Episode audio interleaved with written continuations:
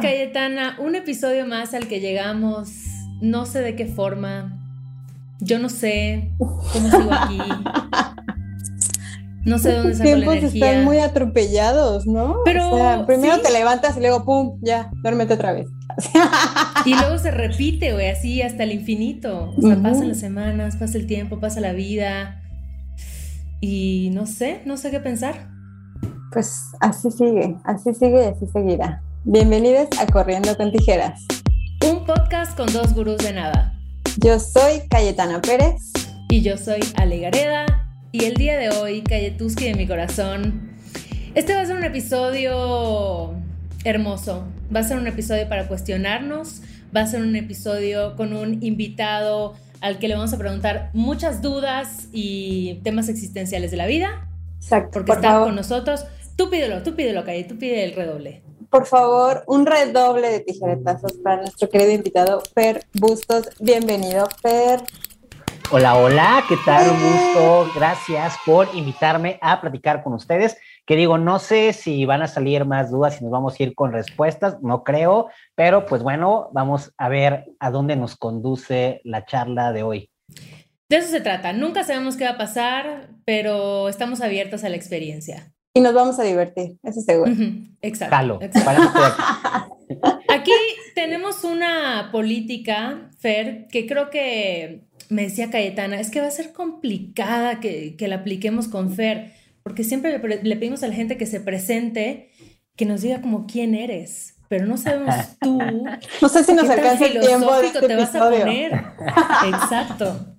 Híjole, que y, que obviamente, o sea, siempre decimos como si fuera una pregunta súper sencilla, pero obviamente es una pregunta súper difícil de responder y nunca sabes dónde hacerlo. Eh, híjole, bueno, voy a intentar responderlo. Eh, a grandes rasgos, Fer, a grandes rasgos. Empezando por pues tu signo zodiacal. Pues mira, soy, aquí soy, es, pura, es puro juego, soy Leo, eh, ascendente, ascendente que es Aries, y Luna es, ¿qué? Es Sagitario. Entonces, puro Leo por acá. De este lado. Obviamente soy Leo de los, de, los Leos buenos, que son los de los de julio, no los de agosto, perdón. Sí, yo, soy de, yo soy de los tuyos, yo soy de los tuyos. Oye, pero eres puro fuego, hermano. Así es. No lo pedí nacer así, simplemente tocó. This bueno, ¿qué se le va a hacer? Ok. Así, Alicia Keys, no nos demandes, por favor. Ok, ok. Prosigue, pues, prosigue. Pues bueno, eh, soy, pues, ¿quién soy? Pues bueno, soy, soy Fer, Fer Bustos, me dicen por lo general. Eh, soy, eh, pues, hijo de mi mamá, amigo, estudié filosofía, me gusta escribir, me gusta ver cine, me gusta dar clases, lo entiendo justamente como algo que va de la mano de la profesión o de esta decisión de haberme dedicado a la filosofía. Eh, me gusta pasármela bien, ojalá que no tuviéramos que trabajar. Eh, mm, eres de nuestro equipo. lo que estábamos platicando hace ratito. Eh, y pues bueno, básicamente ese soy yo, ¿no? es decir, a final de cuentas, creo que somos con relación a los otros y por eso justamente empezaba diciendo esto de que sobre todo soy hijo, hermano, amigo, porque a final de cuentas nos debemos, creo que a las relaciones que entablamos con las demás personas, eh, pues uno solito, ¿para qué no? Somos a razón del otro, la otra, el otro. Entonces, pues bueno, eh, ese soy yo a grandes rasgos. Eh, espero que haya sido una buena respuesta, que les guste. gran, gran, gran presentación, ¿eh? Gran presentación. Yo creo que sí la voy a rankear como en el top 5. o sea, ¿De cuántas? ¿Entre cuántas?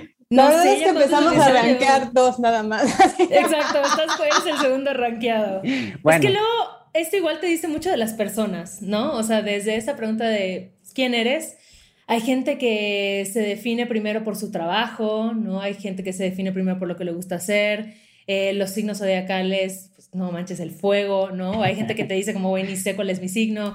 Entonces, es una pregunta que la gente pensará que es rutinaria, pero Cayetana y yo estamos así haciendo el scanning de... Mm, mm, ya haciendo un perfil. Mm". Exacto, exacto, así.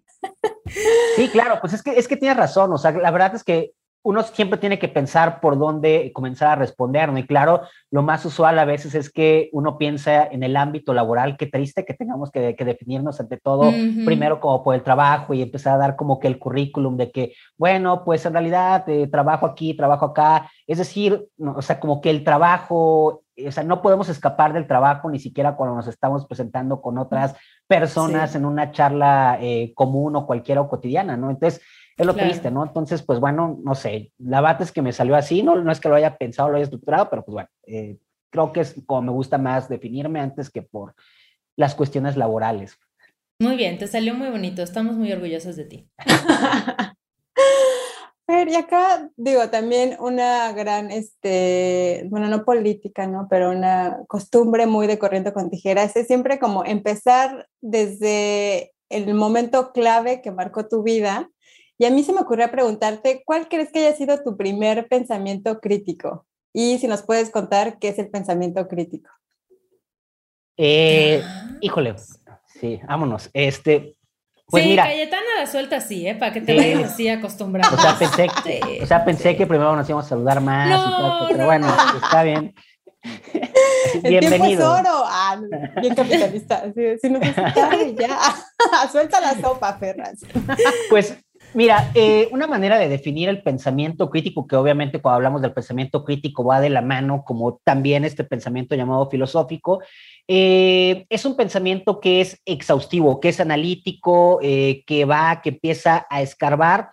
Y la manera en la que yo lo entiendo es que el pensamiento crítico, el pensamiento filosófico es uno que nos sirve para examinar, pero no solamente para examinar al mundo, sino también para examinarnos a nosotros mismos, ¿no? Es decir, es como un tipo de pensamiento que si bien va hacia el exterior, también debería justamente regresarse, de internalizar y someter nosotros mismos también justamente a este tipo de revisión eh, eh, exhaustiva, eh, analítica, lógica y por supuesto crítica, ¿no? Entonces, esa sería, digamos, como una forma en la que a bote pronto yo diría que eso es el pensamiento crítico, es exhaustivo, tiene duda, pero justamente es una duda que lo que espera encontrar es una respuesta, ¿no? Que es una duda justamente distinta a, a la duda de, del escéptico, ¿no? Porque el escéptico no espera encontrar ninguna respuesta, ni siquiera quiere encontrar una respuesta, y ahí creo que hay una diferencia bastante importante. Eh, ahora que, dijiste esto de que en qué momento fue como mi primer pensamiento eh, eh, crítico, no sé, o sea, la bata es que lo primero que se me vino a la mente fue de cuando de pronto era como que muy morrito y me acuerdo que tenía eh, un juguetito, no sé, como que terminé heredando algunos juguetes eh, eh, de mi hermana y mi hermana tenía como, era como un campercito que se le ponía como a una camioneta y yo entonces utilizaba este campercito para meter ahí a, a, a mis muñequitos.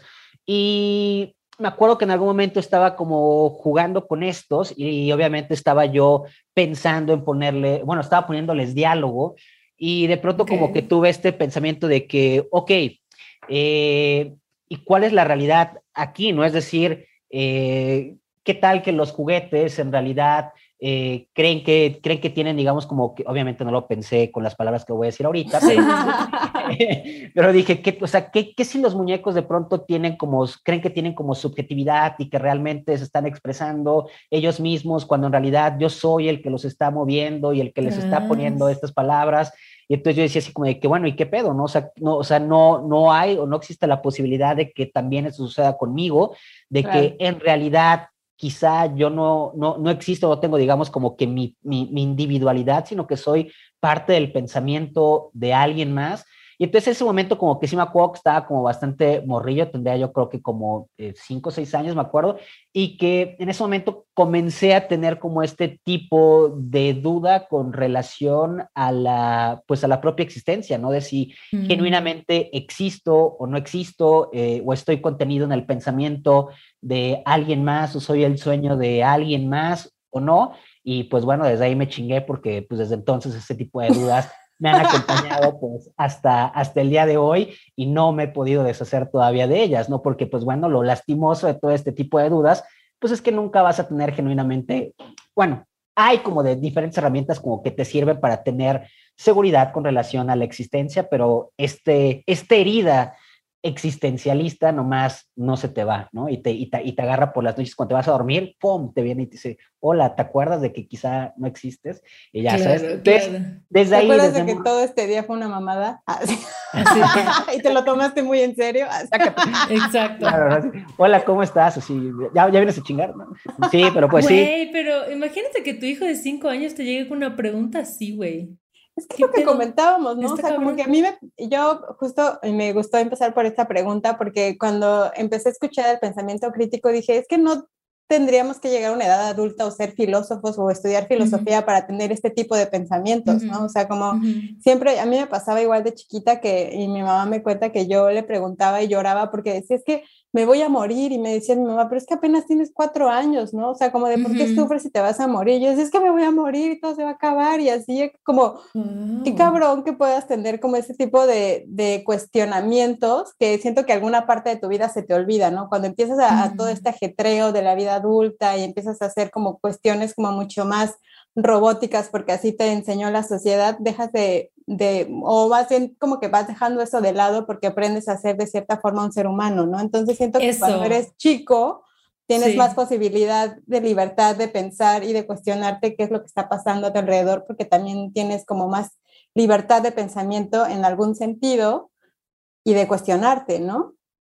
Sí, pues es que de alguna manera yo lo veo o lo entiendo que son como preguntas como esencialmente humanas, ¿no? Es decir, este mm. tipo de, de, preguntas que te atravesaban a ti o que me atravesaban a mí, seguramente son el mismo tipo de preguntas que atravesaban a la gente hace mil años y hace dos mil años y quizá más atrás, ¿no? Que de pronto se paraban y decían, fuck, el de al lado se murió, yo también me voy a morir, ¿no? Y de pronto, ¿y qué es la pinche muerte? ¿Y qué viene después de la muerte? ¿Y de verdad existo? Y son como preguntas genuinamente originarias, ¿no? Que justamente van de la mano como con esta otra pregunta con la que comenzamos, ¿no? De que quién eres, ¿no? O sea, quién, quién, quién chingado soy yo.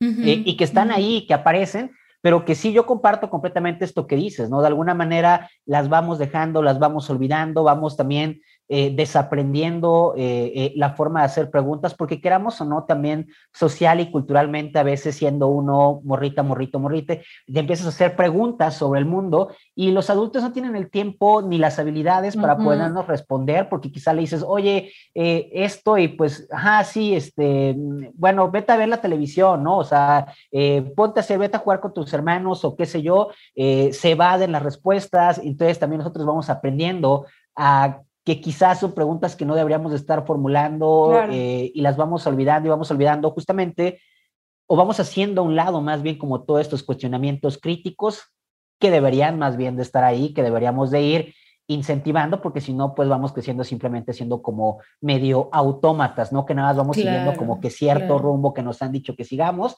sin hacer ningún tipo de cuestionamiento al respecto, ¿no? Y que justamente ahí es donde debería de entrar pues la filosofía, ¿no? Que justamente era lo que nos decía por ahí eh, eh, tanto Sócrates como Platón, que nos decían de pronto de que, hey, eh, Sócrates nos decía esto de que, hey, este, conoces a ti mismo, ¿no? Y después llega Platón y nos dice, una vida sin examen es una vida que no vale la pena ser vivida, ¿no? Es decir, hay que detenernos, hay que detenernos y justamente esta, este detenernos nos debería ayudar a pensar, examinarnos, a interiorizar, a someternos a una evaluación, a asomarnos a todo el abismo que hay en nuestro interior que nos puede marear, nos puede engullir, pero pues hacerle frente, pues justamente a todas estas cosas para que, eh, eh, porque a final de cuentas eso, eso también nos, nos, nos, nos, somete a estar intensamente vivos, es decir, te pones a pensar en todas estas madres y, y, te agobia, ¿no? O sea, te agobia, sientes que se te va el aire, pero pues justamente... Yo para allá, Fer, por favor. Así, es muy temprano todavía. Claro, claro. Pero justamente eso nos recuerda que estamos vivos, ¿no? O sea, justamente eso es como, ¡pum! O sea, aquí estás, ¿no? Y estás intensamente más vivo que quizás si estuvieras simplemente como, eh, no sé, corriendo, eh, pensando en la chamba que tienes que entregar, ¿no? Porque te estás cuestionándote sobre ti mismo, ¿no? Claro. Claro, y creo que si bien te va, te dicen lo de, ay, vete a ver la tele, ¿no? Cuando haces esas preguntas, porque igual la otra cosa es que crezcas en, como a mí me tocó, como en un sistema súper basado en la religión judeocristiana y que te digan, güey, Dios. Vete a rezar. Dios, porque Dios así quiso. Pero no es que Dios, y si no lo crees que es así, pues entonces, ¿dónde está tu fe, no? Entonces, es igual, es súper problemático. Y ahorita que estaban hablando ustedes como de cuándo te hiciste ese pensamiento, yo creo que el mío estuvo relacionado 100% a la religión, ¿no? Como estas cosas que te decían en la escuela que tú decías como, un momento, esto no tiene mucho sentido. Así como, pero ¿cómo de la costilla, güey? O sea, ¿por qué no nomás hizo dos muñequitos y ya? No, o sea, como que un chingo de, de, cosas que me, o lo del, todo este tema del cielo, güey, a mí siempre no lo lograba entender, o sea, era de que, güey, pero ¿cómo se va a ver la gente ahí? O sea, voy a ver a mis papás, pero de jóvenes, de viejos, de chicos, no sé, como que todas estas preguntas que tristemente muchas veces la respuesta es, pues porque así es, ¿no? y ya está. Y luego qué interesante es como tú retomar esta curiosidad que siento que naturalmente tenemos cuando somos niñas y que nos la van machacando.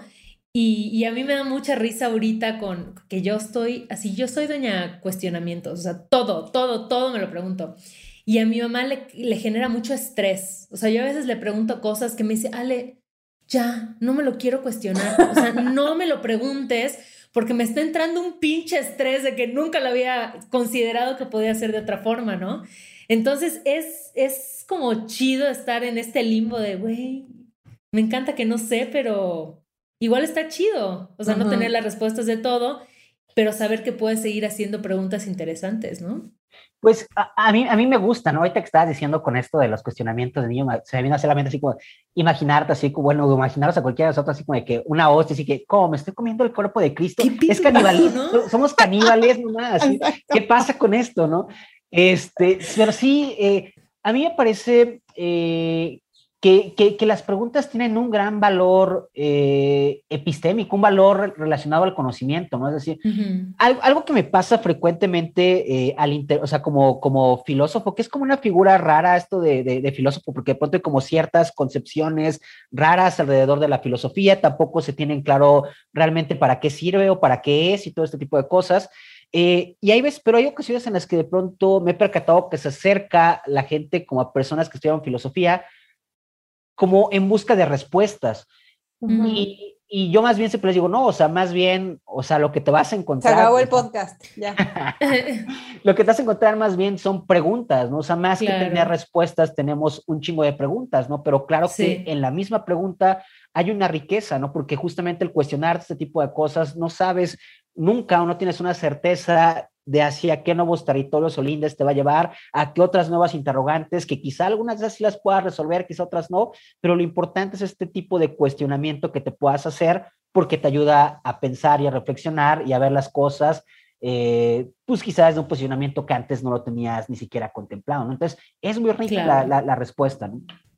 Total. Y que hay muchas herramientas como para interpretar la realidad, ¿no? O sea, como que de una sola pregunta la puedes contestar desde muchos enfoques, desde un enfoque filosófico, desde un enfoque científico, desde un enfoque social, desde un, ¿no? Entonces, a mí eso me parece hermosísimo, o sea, yo espero nunca, nunca jamás dejar de preguntarme cosas y de tener estas pequeñas crisis existenciales que de pronto sí me ha pasado que de eso que te quedas en blanco así spaced out de fuck.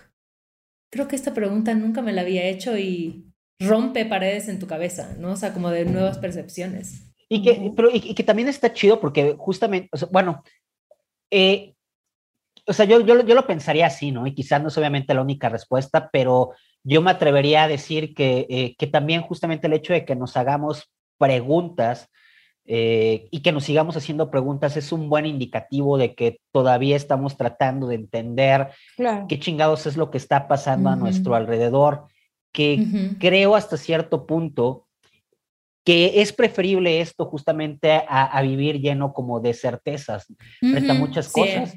Porque creo que justamente esto es lo que pasa, ahora que estabas hablando de, de, la iglesia, pues con grupos que son como muy conservadores, ¿no? Ellos tienen como una certeza de que las cosas son una determinada manera y no necesitan hacerse ninguna pregunta con respecto a algo porque creen que poseen ya la verdad acabada o las explicaciones acabadas con relación a la realidad, cuando claramente esto es un error, ¿no? Y esto también a veces lo veo, me acuerdo que hace tiempo leí un texto, no me acuerdo de quién, eh, que hablaban sobre Miss Loss, eh, un pensador, ¿no? Y de pronto en este texto como que empezaban diciendo, hey, Aristóteles en algún momento dijo que el ser humano, eh, al inicio de la metafísica, Aristóteles empieza diciendo, todos los seres, todos los, bueno, dice, todos los hombres desean por naturaleza saber, ¿no? Tener conocimiento.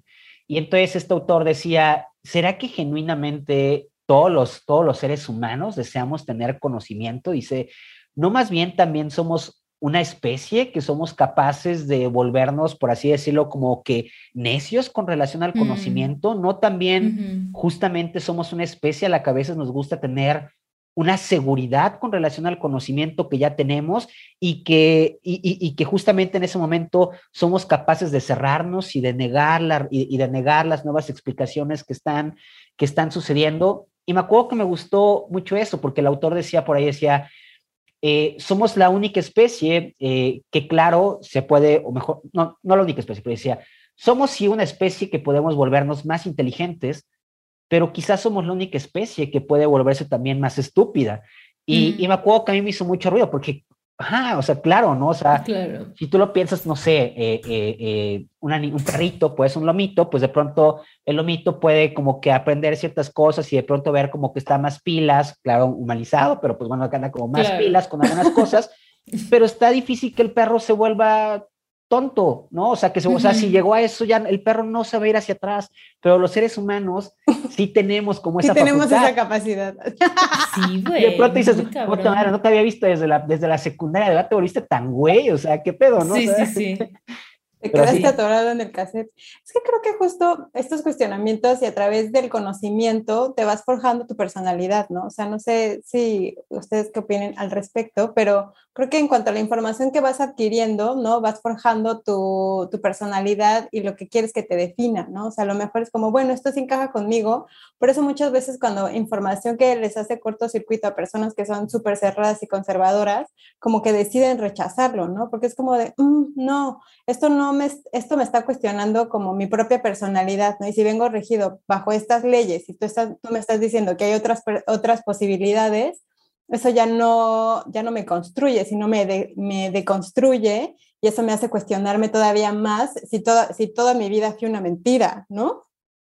Sí, y que es, y que es como algo, o sea, vamos, esto, esto siempre es doloroso, ¿no? Y, en buena medida también es lo que habría que, eh, que, tener en consideración con relación al conocimiento y al conocerse uno mismo, ¿no? Es un proceso que es doloroso, y que como decía hace rato, ¿no? Claro que después te puedes hacer preguntas y puedes empezar a sentir mil cosas y te puedes sentir que te ahogan tus propias ideas.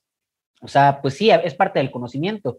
Eh, me acuerdo y, me acuerdo mucho de una idea, ¿no? Que digo, eh, no hay por qué tomarla al 100%, eh, o hasta cierto punto sí, hasta cierto punto no, porque es algo que dijo Freud, ¿no? Y que Freud de pronto decía como que el ser humano a lo largo de su historia ha tenido tres cortes o tres heridas de corte narcisista. Eh, es decir, tres heridas, eh, hemos sufrido históricamente como tres momentos en los cuales hemos tenido como una desgarradura de corte ontológico, ¿no? Un, momento en el que se nos desgarraron nuestras creencias.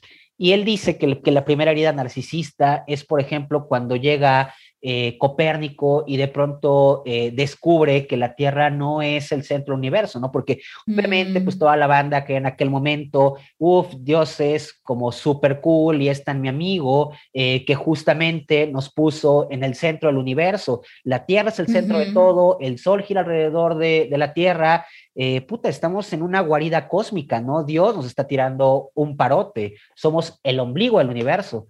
Y, cuando llega Copérnico, pues habría que imaginar pues todo el pedo que fue, ¿no? Porque Copérnico llega y dice, una, eh, pues no es por querer arruinarle sus ideas eh, con relación a Dios, pero pues bueno, ah, eh, en realidad la Tierra es la que gira alrededor del Sol, ¿no? Y, eso es como de que, ¿cómo? ¿No? Para eso es, por eso es como el primer Big Chale, y después les dice, pero bueno, la realidad es que ese no ni siquiera es el gran pedo, ¿no? Porque ok, es el, es el sol, eh, el sol está ahí la Tierra gira alrededor de este, pero en realidad tampoco el sol es el centro del universo. Más bien, el pedo es que no hay un centro del universo, ¿no? O sea, eh, allá afuera, en el espacio. ¿Qué? Claro. Allá, allá, afuera en el espacio no hay arriba, ni hay abajo, ni hay izquierda, ni derecha, ni podemos hablar de que hay un centro, ¿no? Y entonces, claro que cuando Copérnico dice todo esto, pues habría que imaginar lo que pasa epocalmente, ¿no? Una, pues lo tiran de loco, lo tiran, lo, lo, acusan de hereje, pero también habría que pensar cómo la gente voltea a ver lo que este man decía, ¿no? Porque de pronto era como de que, y, conforme lo iban a, eh, eh, aceptando, pues obviamente que era, se les dislocó todas las creencias, ¿no? Se les dislocó la idea que tenían con relación a Dios, porque de pronto es como de que, chale, ¿no? O estoy en un no lugar con relación al espacio, ¿no? ¿Dónde estoy? Mm. Sepa la madre dónde estoy, ¿no? ¿Dónde está Dios? Eh, ¿Dónde está Dios? O sea, no, no, no, era tan amigo mío que me había puesto como en el centro universo, ¿dónde está? Entonces se siente como que justo una lejanía. Y había un filósofo que se llamaba Blaise Pascal, que también era teólogo y físico, y el man por ahí escribe, ¿no? Como un pasajito en un libro de sus pensamientos, como que el güey narra el sentimiento que sí, el sentimiento que tiene después de lo de Copérnico, y entonces el güey dice así como de que, uh, voltea a ver a las estrellas y dice, el silencio de sus espacios infinitos me aterra, ¿no? Porque todo el sistema de valores y de creencias se dislocó, y claro que la gente queda eh, pues debilitada en términos ontológicos porque se le mueven todos sistemas de creencia.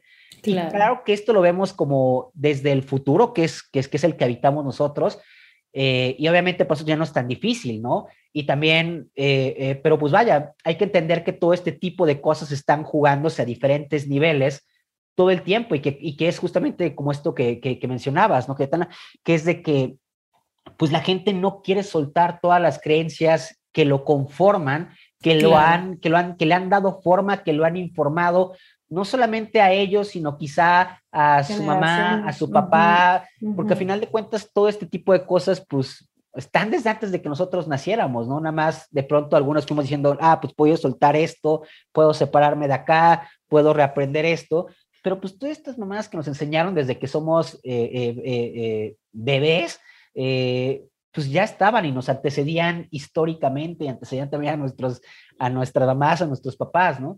Eh, pero pues bueno, es lo que les duele, ¿no? O sea, claro que percatarte de, de, que hay cambios en la realidad y de que tienes que irlos afrontando y tienes que tener conocimientos nuevos, claro que duele, ¿no? Salirse de una zona de confort que te puede desgarrar eh, eh, completamente. Digo, entre más te aferres, también pues más es, ahora sí que claro. entre más alto, más es más el putazo, ¿no? Así cuando caes, ¿no? Sí. Entonces, pues, Oye, Fer, ¿y tú cuál es, me encantó esto que hablabas, cuál ¿Qué percibes o qué creerías que podría ser una como de estas heridas ontológicas de la actualidad? O sea, ¿qué crees que le está costando un chingo a la gente lidiar? ¿Con qué ideas, con qué conceptos, con qué descubrimientos? Eh, híjole, pues, eh, pues yo creo que sí estamos, o sea, yo creo que estamos como en un momento muy interesante porque estamos, o sea, hay un montón de conocimientos nuevos y de temáticas eh, importantes que están sobre la mesa. Eh, pero la realidad es que muchas de estas conversaciones están sucediendo demasiado rápido. Eh, y es como, o sea, yo de pronto pienso que si, que, si estuviera como un año en coma y de pronto despertara o dos, despertaría y diría, ¿qué? ¿Cómo que ya pasó? O sea, ¿sabes? O sea, y, y te vas dando y, yo por lo menos voy, sintiendo que tengo o, tengo esa percepción con respecto a diferentes eh, eh, temáticas, ¿no? Por ejemplo, eh, no sé, todo lo que puede suceder alrededor de, de, la figura de, de los trans.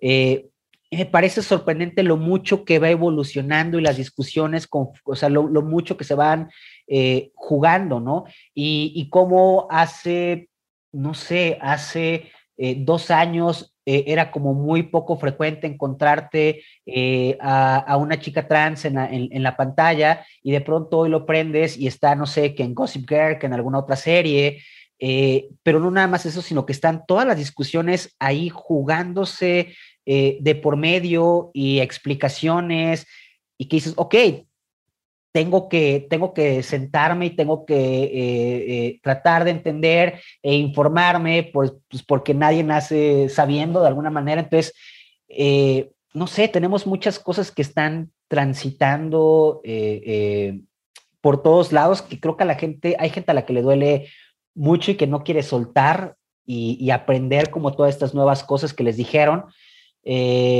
Y que claro, ¿no? Una de ellas va como con relación al, género como, como, como, constructo, ¿no? Es algo que le duele a mucha gente y que se aferran a no soltarlo y que quieren recurrir a explicaciones. Eh, eh, yo noto mucho que hoy en día hay como un gran sector poblacional que recurre a la ciencia, pero, pero, o sea, ¿cómo decirlo? Como que se tienen como falsas nociones con relación a lo que es la ciencia y desde estas cosas que de pronto encuentran en la ciencia, intentan desde ahí justificar eh, pues sus ideas que traen, que, que, que son, digamos, como que violentas, eh, racistas, eh, de exclusión. Y a mí me parece como bien problemático eso en la actualidad, ¿no? Como me parece hasta cierto punto, y ojo, no es que esté, no, no es que diga, ah, fuck the science, o sea, o sea claro que, que, que aprecio y valoro determinadas cosas de la ciencia, pero hay ciertos acercamientos a la ciencia que me parecen, que me parecen muy peligrosos, eh, la manera en la que se juega hoy en día, ¿no? Cómo quieren bajar cosas a discursos biologicistas para desde ahí justificar determinadas violencias y de pronto ves como güey diciendo, no, es que biológicamente hay una diferencia entre el cerebro eh, del hombre y de la mujer y por eso que no sé qué, dices, güey, o sea, a ver, man, o sea, o sea, ¿qué es lo que estás queriendo hacer, no? Porque eso que estás queriendo hacer me suena como a la escena eh, de Django, cuando de pronto sale eh, Leonardo DiCaprio y saca como que un cráneo y empieza a decir, mira, es que esta es la estructura del cráneo que tienen eh, estas personas y por eso no pueden ser igual que nosotros, los hombres blancos, ¿no? Y me suenan ya como con tufos como metafísicos, justamente como incluso ya como Y que además justo como priorizando las diferencias cuando son mucho mayores las coincidencias, ¿no? O sea, exacto, entonces es igual es como tergiversar la información, agarrar como solo lo que te conviene. Y no sé si seguramente has pensado en esto, pero a mí un tema que me está tripeando mucho últimamente y que hace poco tuve una conversación hermosísima al respecto, es todo el tema de la inteligencia artificial, ¿no? Entonces, hablaba con, con un amigo que me decía, Alex, ¿qué tal que el día de mañana ya hay una inteligencia artificial como tan sofisticada que es un ser humano? O sea, piensa, expresa sentimientos, o sea, ya hay, hay una sofisticación tal cual, ¿no? Como que y empiezan a exigir sus derechos, ¿no? Y empiezan a organizarse. La revolución. ¿Tú qué dirías, no? Y yo empezaba así, Se sindicalizan. tuve una posesión como de señora provida, así de no, güey, pero es que nosotros somos como los humanos biológicos, o sea, ellos serían como humanos tecnológicos, ¿no? Y como que me empezaba a hacer unas preguntas que al final yo decía como, claro, güey, o sea, acá hay preguntas interesantes que también hay que hacernos, ¿no? Porque al final esas cosas seguramente van a pasar, o sea, no sé a qué nivel, pero creo que es un tema que a mí ahorita me está tripeando como súper duro, de este momento en el que las inteligencias artificiales empiezan a reflejar sentimientos, ¿no? Y emociones. Y entonces, yo creo que eso nos va a joder la cabeza bastante. Yo creo que ya el Internet nos está jodiendo bastante en la cabeza. Hay, ahorita que dijiste sobre el Internet. A, la inteligencia artificial. Me, me, acordé de un documental de, de, de Herzog Ah, no, pero no me acuerdo ahorita el nombre, pero justamente es un documental de Herzog donde de pronto se pregunta acerca del Internet, ¿no? Como que el güey de pronto dice, ¿y qué es el Internet, no? O sea, porque, o sea, porque claro, todos lo utilizamos, pero hay ciertas preguntas que nos hacemos a veces del mundo, ¿no? Entonces dice, ¿y qué es el Internet? ¿No? O sea, ¿dónde está? O sea, es como preguntas así como de que, ¿dónde está el Internet? O sea, ¿dónde se aloja el Internet? ¿Dónde está? O sea, ¿cómo funciona? O sea, ¿qué si algo o sea, es como decir, ok, si algo se chinga, esto deja de funcionar. ¿Qué se tendría que chingar para que el Internet deje de funcionar? O sea, eh, lo and behold, claro. Eh, gracias, Pau. Eh, se llama lo and behold y es una chulada y de pronto entonces va, va, va, a entrevistar a varias personas, ¿no? Entre esas personas entrevista a los, a los que crean como el Internet, ¿no? Los primeros que se mandan como una señal de un cuarto a otro a través de una computadora y el man sigue investigando, investigando, investigando hasta que llega con alguien que trae como más de brayes y de pronto empieza a decir, ok, en algún momento el Internet va a poder soñar. Saben que es como esta pregunta que se deriva obviamente de esta novela eh, en que sueñan, con qué sueñan las ovejas eléctricas eh, de Dick Phillips, que es justamente en la que está inspirada Blade Runner, eh, de que es como de que, ok, en algún momento la inteligencia artificial va a poder tener sueños y si sí, ¿qué soñaría? ¿no? Y entonces justamente a partir de esta pregunta la articulan con la del Internet y dice, en algún momento el Internet va a poder soñar y tú dices, y me acuerdo cuando yo lo vi, dije, wow, o sea, no sé, o sea, ni siquiera es una pregunta tonta, o sea, que quizá alguien que sea como muy, muy, alguna persona que sea como muy fregona te diga, no, es una estupidez, ¿no? O sea, eh, pero pues bueno, y me acuerdo que yo dije, wow, o sea, ¿qué pasaría si el Internet pudiera soñar, ¿no? Pero sí es una, es, es todo un tema interesantísimo de las inteligencias, de las inteligencias artificiales, eh, y me llama mucho la atención, eh, o sea, como que le he intentado seguir un poquito la pista a, a, a eso, digo, no tantísimo, pero un poquito sí, eh, sobre todo a partir del cine, ¿no? Porque de pronto mm. preguntas que me surgían a mí cuando veía, cuando veía este tipo de películas, eh, es como, ok, ¿por qué todas las representaciones de las inteligencias artificial, no todas, pero por qué muchas de las, de las representaciones eh, de inteligencia artificial que vemos en el cine son inteligencias que habitan un cuerpo robotizado? ¿Por qué o sea, porque hay como varios presupuestos, ¿no? Uno es como de que, ok, hay una inteligencia artificial y la inteligencia artificial tiene un cuerpo, pero es un cuerpo robotizado. Y dos, esta inteligencia artificial va a llegar un momento en el que nos va a querer poner en la madre. A, eh, siempre. Pues, es como de que, hey, no, no le sigan la rascando. Inteligencia porque... cabrona, siempre. Claro. Sí, ya, ya nos lo dijo Terminator y nos lo dijo Neo, ¿no? Bueno, perdón, Matrix, ¿no? O sea, que ahí está, ¿no? O sea, no deberíamos de meternos con las inteligencias artificiales porque nos van a joder, ¿no? Entonces yo digo, una, ¿por qué siempre pensan, por, qué se, por qué se piensan esas inteligencias artificiales como que nos, terminaría, nos terminarían sometiendo? ¿Por qué pensamos esto? Y dos, ¿por qué aparecen principalmente con cuerpo?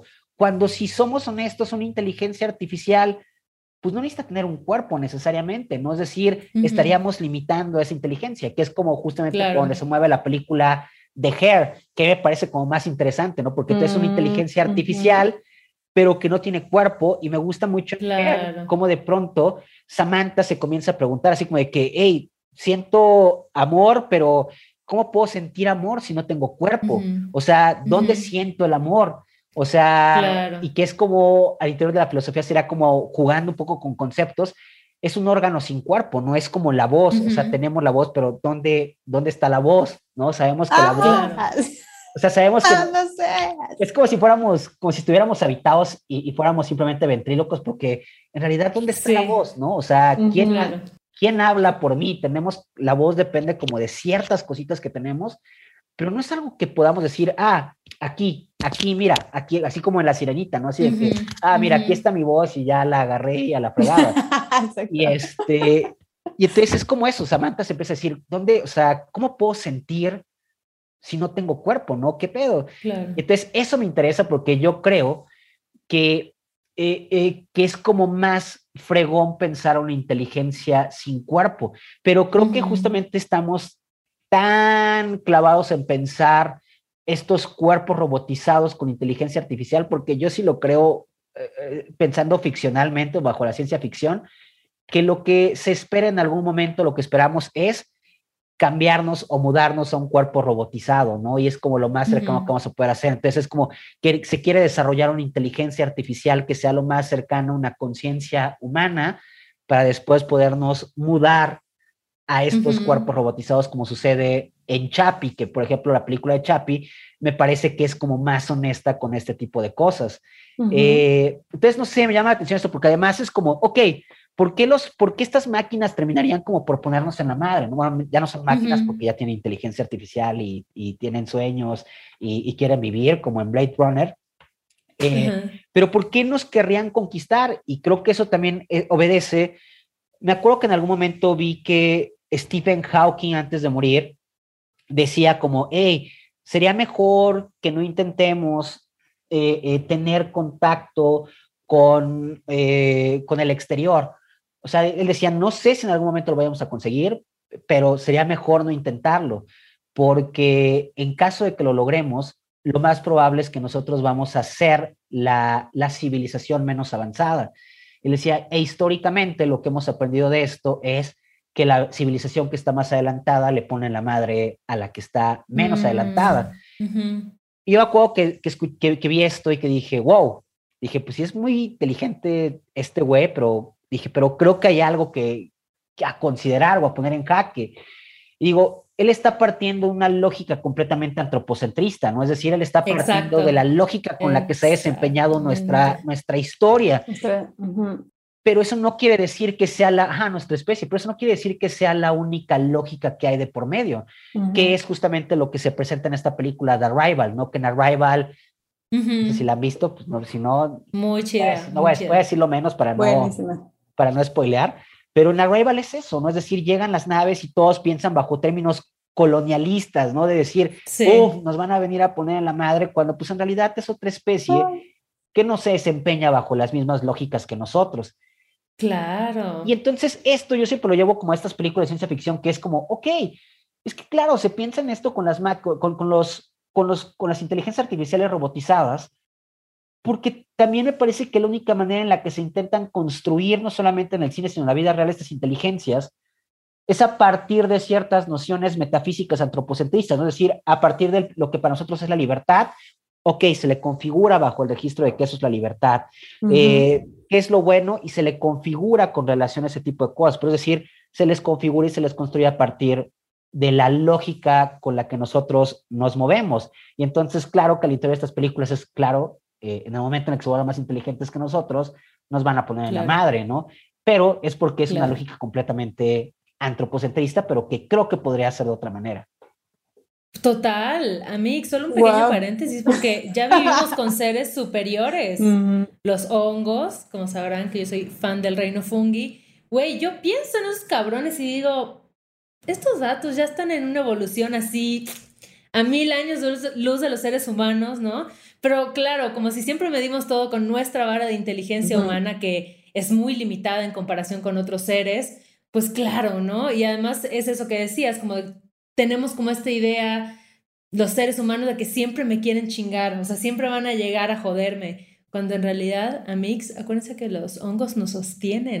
Ya cerré mi comercial de los hongos. Es que cada tres episodios estoy haciendo como mi culto de hongos cada tres episodios tengo que meter así un, un, dato de fúngico. Gani, retomando un poco el tema de, de, el Internet, el Internet de las cosas, ¿qué opinas, Fer, de pues sí, justo de este mundo, de este mundo virtual, cómo ha afectado a la percepción del ser humano, ¿no? Que este pienso de tenemos ya un avatar aparte del real, ¿no? Aparte de la vida, el que se toca, el que se siente, tenemos un avatar virtual que se comporta distinto, que contesta distinto, que muchas veces es opuesto o a veces parecido o a veces similar. ¿Qué opinas? ¿Cómo crees que el Internet haya afectado justo en la percepción de, del ser humano y del cómo nos comportamos entre nosotros? Es una locura, ¿no? O sea, la verdad es que de pronto sí me tengo a pensar en todo lo que significa eh, el Internet, que también eh, creo que comparto hasta cierto punto la, la ingenuidad que con Herzog eh, de, de pronto decir, bueno, ¿y qué chingados es el Internet realmente? ¿Saben? O sea, sí lo utilizo y me interesa tener un chingo de banda, pero en realidad eh, o sea, ¿dónde está? ¿No? O sea, eh, y, también porque, o sea, me hago muchas preguntas sobre esto porque también me sorprende lo mucho que hemos eh, enraizado nuestra vida al Internet y a las computadoras, ¿no? Y de pronto decir, ok, vamos a trabajar, pero, o sea, ayer estaba pensando en eso, ¿no? Que dije, fuck, o sea, como que todo lo hacemos ya por pantallas y, y digo, obviamente, o sea, es como este amor-odio, digamos, como con la tecnología, ¿no? Obviamente me gusta la tecnología, eh, pero de pronto digo, ah, ya, ya no quiero más pantallas, hoy a la chingada, ¿no? Entonces de pronto estuve, como que me surgió la pregunta de, eh, ¿habrá oficinas que trabajen sin computadoras o hasta dónde? No sé, ¿saben? Y claro, es una, es una es una pregunta también hecha con cierto privilegio, digamos, como de mi parte, de dónde me toca estar, de dónde estoy posicionado, lo que me dedico, en fin, ¿no? Pero creo que, pues digo, quiero trabajar sin computadora dos días, ¿no? Pero no podría trabajar sin computadora dos días.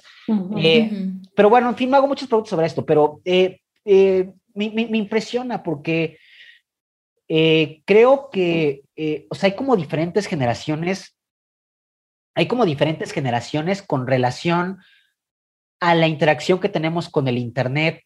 Eh, y esto a veces también como que me vuela la cabeza o, me interesa y me interesa pensarlo, porque al final de cuentas yo sí crecí eh, todavía bajo una lógica online y offline.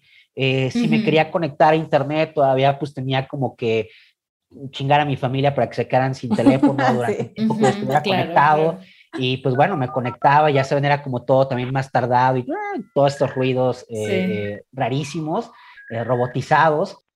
Se los puedes pedir a producción, le puedes pedir que aquí ponga los soniditos de. Ok, efectos, efectos especiales, por favor, para recordar mi infancia, mi pubertad conectando. Este, y, y, obviamente, ¿no? Y este tenía un flashazo con Matrix, ¿no? De cuando se conectaba, que todo este ruido eh, de, de, la conexión. Pero bueno, o sea, crecí con una lógica online y offline, ¿no? Es decir, genuinamente yo estaba, estaba como, podía decidir cuándo conectarme a Internet, cuándo estar on. Y no solamente con eso, sino también, por ejemplo, con ICQ, eh, con Messenger. O sea, no era una conectividad permanente, sino que genuinamente nos desempeñábamos una lógica on y off. Sí. Y los dispositivos y la realidad ha cambiado, ya no es eso. Es de, de, verdad, el otro día quería hacer justamente un TikTok hablando sobre esto eh, porque lo que quería decir es que la lógica ha cambiado y que hoy en día ya, ya, no hay una lógica on-off, sino que la lógica hoy en día es stand-by. Y quería hacer un TikTok sobre esto mm. y dije, ok, necesito encontrar un dispositivo como los de antes que tenga on y off.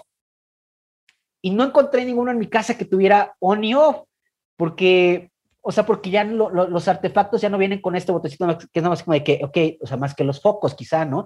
Pero, o sea, pero ya no tenemos dispositivos que es como de que, ok, prender, apagar y, o sea, ya no hay, ¿no? O sea, Alex, Alexa, lo voy a decir bajito para que no me escuche, este, porque me está escuchando.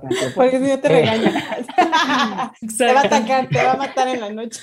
Así que estás diciendo de mí, maldita. Eh, eh, pero, o sea, está todo el tiempo prendida, ¿no? Está todo el tiempo prendida, eh, esperando a ver qué escucha. la televisión está en stand-by, las computadoras también ya se hacen para que no las tengamos que apagar y para que estén todo el tiempo prendidas, las tabletas, las iPads, los iPhones, o sea, todo está ya on todo el tiempo, todo es stand-by, simplemente a la espera de que le piquemos algo para que enseguida se ilumine, ¿no?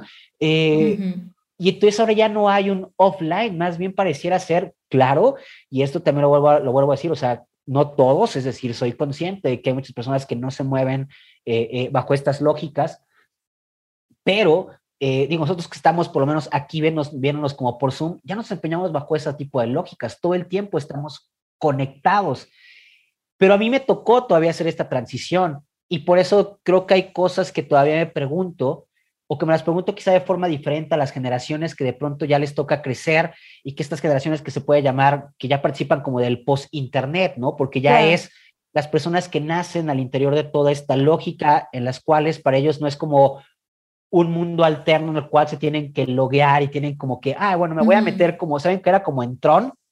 la película de, Tron Legacy, que era, ok, me voy a conectar, y de pronto como que te metías en universo. No, o sea, ellos ya, las nuevas generaciones ya nacen con esta imbrincación, ¿no? Ya nacen con un pie en lo virtual y con un pie en lo real y no tengo idea de cómo lo entiendan porque no puedo meterme a sus cabezas para ver cómo lo entienden de diferente manera que yo y todo esto eh, eh, pues me vuela la cabeza, ¿no? Porque creo que justamente eh, esto es como un indicativo también de cómo utilizamos las redes sociales a veces y que, y que es muy, y que es muy como muy fácil detectarlo, no como las personas de determinadas edades no entienden a veces estas lógicas, pero justamente las personas que a veces son como más jóvenes es como de que, ah, sí, pum, pum, y, y tiene una lógica es completamente distinta, pero creo que ya entienden su vida eh, de alguna manera como ya esta imbrincación, ¿no? Ya es como las dos partes. Claro. Creo que más bien somos la gente como más grande que seguimos diciendo así como de que, hey, pero es que hay que separar esto de aquello. Claro, claro. no, eso ya es parte de nuestra vida y desde que nacieron eh, estas nuevas generaciones ha estado en su vida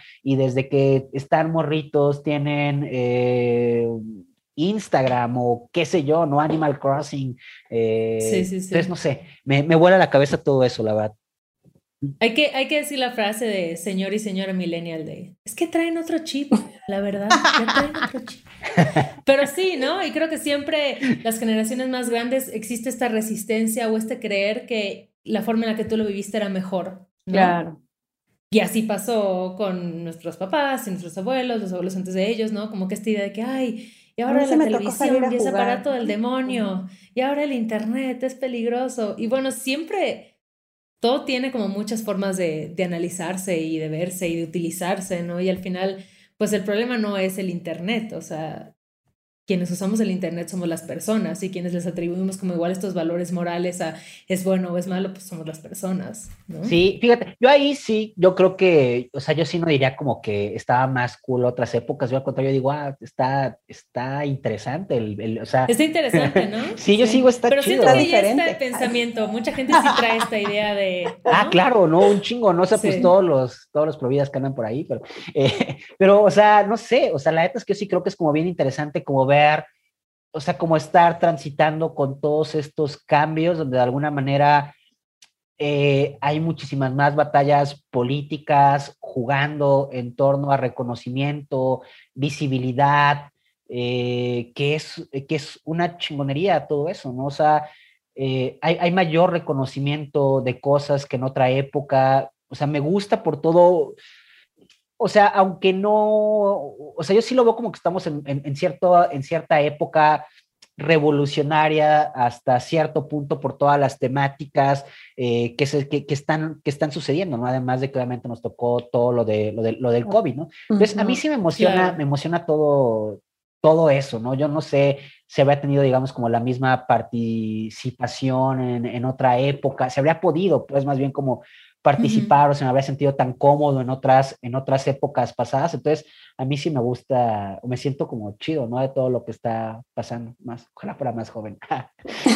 Ah, qué chido, qué chido. Es que la incertidumbre, Oigan, ¿no? De que venga en el futuro. Si les parece bien, eh, les propongo que hagamos el corte para irnos a nuestro tiempo extra de Patreon. Eh, pero antes de despedirnos de la gente que nos escucha por acá, Fer, estaría chido que les digas dónde te pueden encontrar porque sé que eres un gran TikToker. pues, pues ni tanto, eh, pero bueno, se agradece. Eh, me encuentran en TikTok, me encuentran como Filosofía Pop y de ahí en fuera me encuentran Twitter, Instagram como arroba Ferbustos. Ahí me pueden seguir. Solo tienen amigues para que le den follow, sigan ahí sus pensamientos filosóficos, que se pongan a pensar, cuestionense y no se abrumen porque pues no van a encontrar la respuesta. No, se van a abrumar. Más bien, abrúmense, pero pues tómense un tecito de pasiflora después. Y ya. No pasa nada. Es, o sea, es, parte de la vida misma. Oigan, pues de verdad les agradezco un montón que me hayan invitado a platicar con ustedes. Pues estuvo bastante chido poder cruzar ideas. Entonces, pues ojalá que después me inviten de nuevo. Por supuesto, por supuesto, la puerta siempre está Pero abierta. no te vas todavía, Fer. Te quedas con ¿No nuestros amigos de Patria, unos 15 ah, minutitos. A menos de que tengas algo Exacto. que hacer. Ah. Quedémonos. Muy bien, yo tengo, tengo una pregunta, Fer. Me gustaría que me cuentes, porque siempre que, o casi siempre, no voy a generalizar, pero casi siempre cuando se habla de filosofía, pues se cita a vatos, ¿no? O sea, como que los vatos, como en la filosofía, como en el mundo, han tenido como el control absoluto. Pero me encantaría que me cuentes qué filósofas conoces, me recomiendas leer, si ves como algún surgimiento ahí interesante de, de morras filósofas proponiendo cosas. Mira, yo que sí es, digamos, como un, un, un, tema bastante importante, como toda esta invisibilidad histórica que ha habido uh -huh. eh, hacia las mujeres al interior de la filosofía, eh, y que creo que eh, afortunadamente las cosas están cambiando hasta, hasta cierto punto.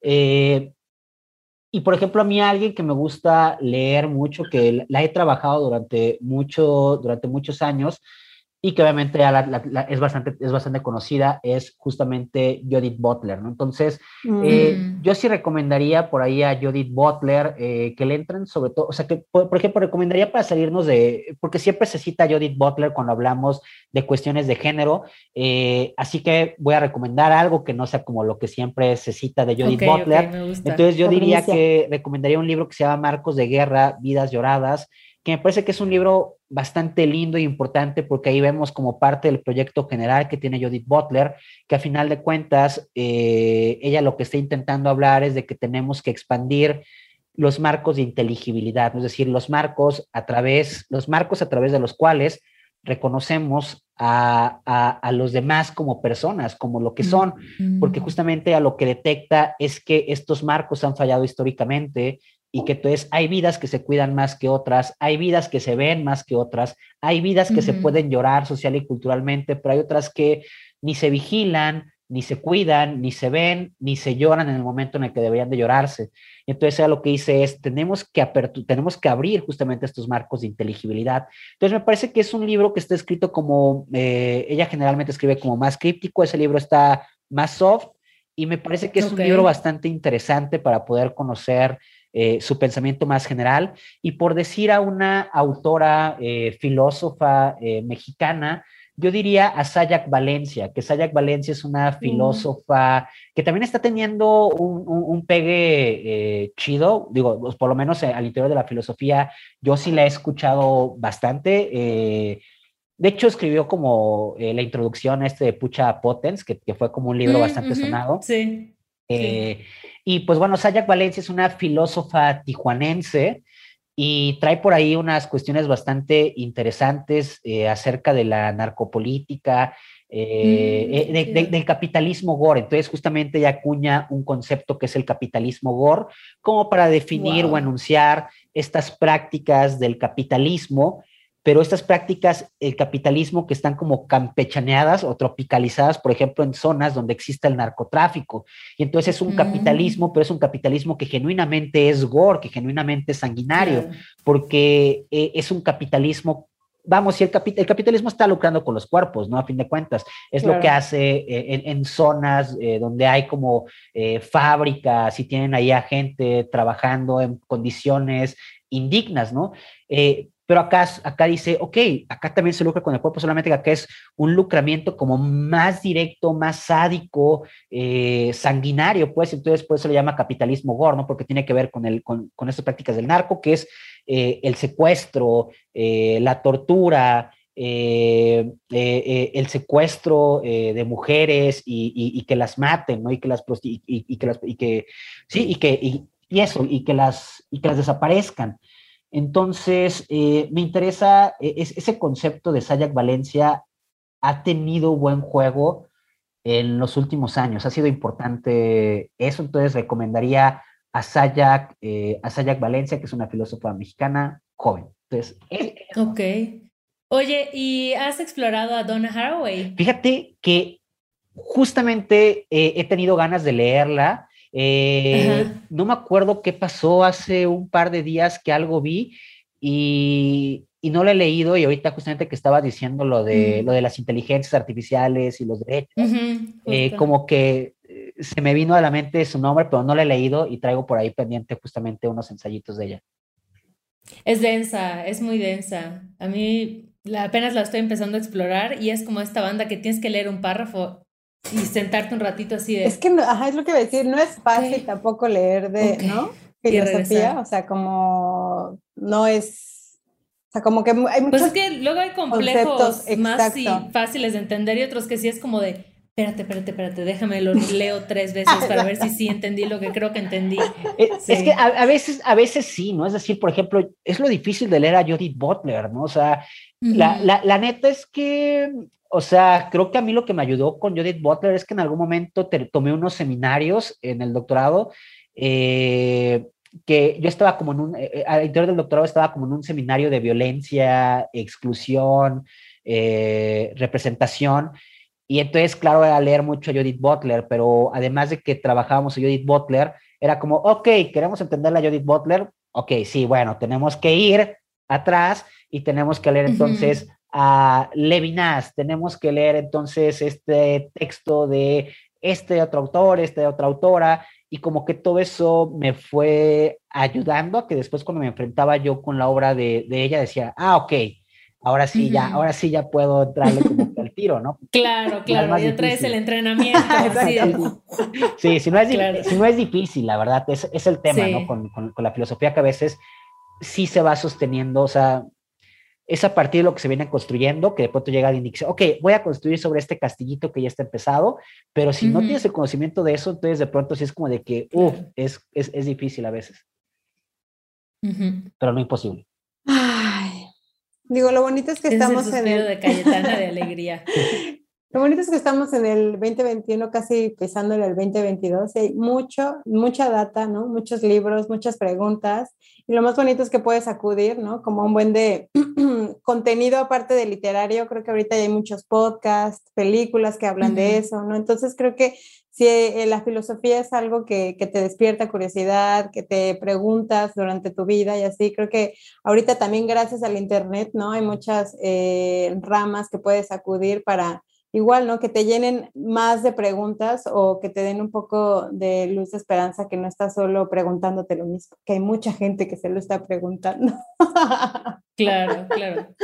Sí, se democratiza, ¿no? Ese acceso a, a la información y a la filosofía y a muchos otros temas igual. Pero qué chido, qué chido, Fer, que nos acompañaste en este episodio. Nos faltaron muchos aquí, temas, Aquí tienes preguntas, tu casa. Exacto.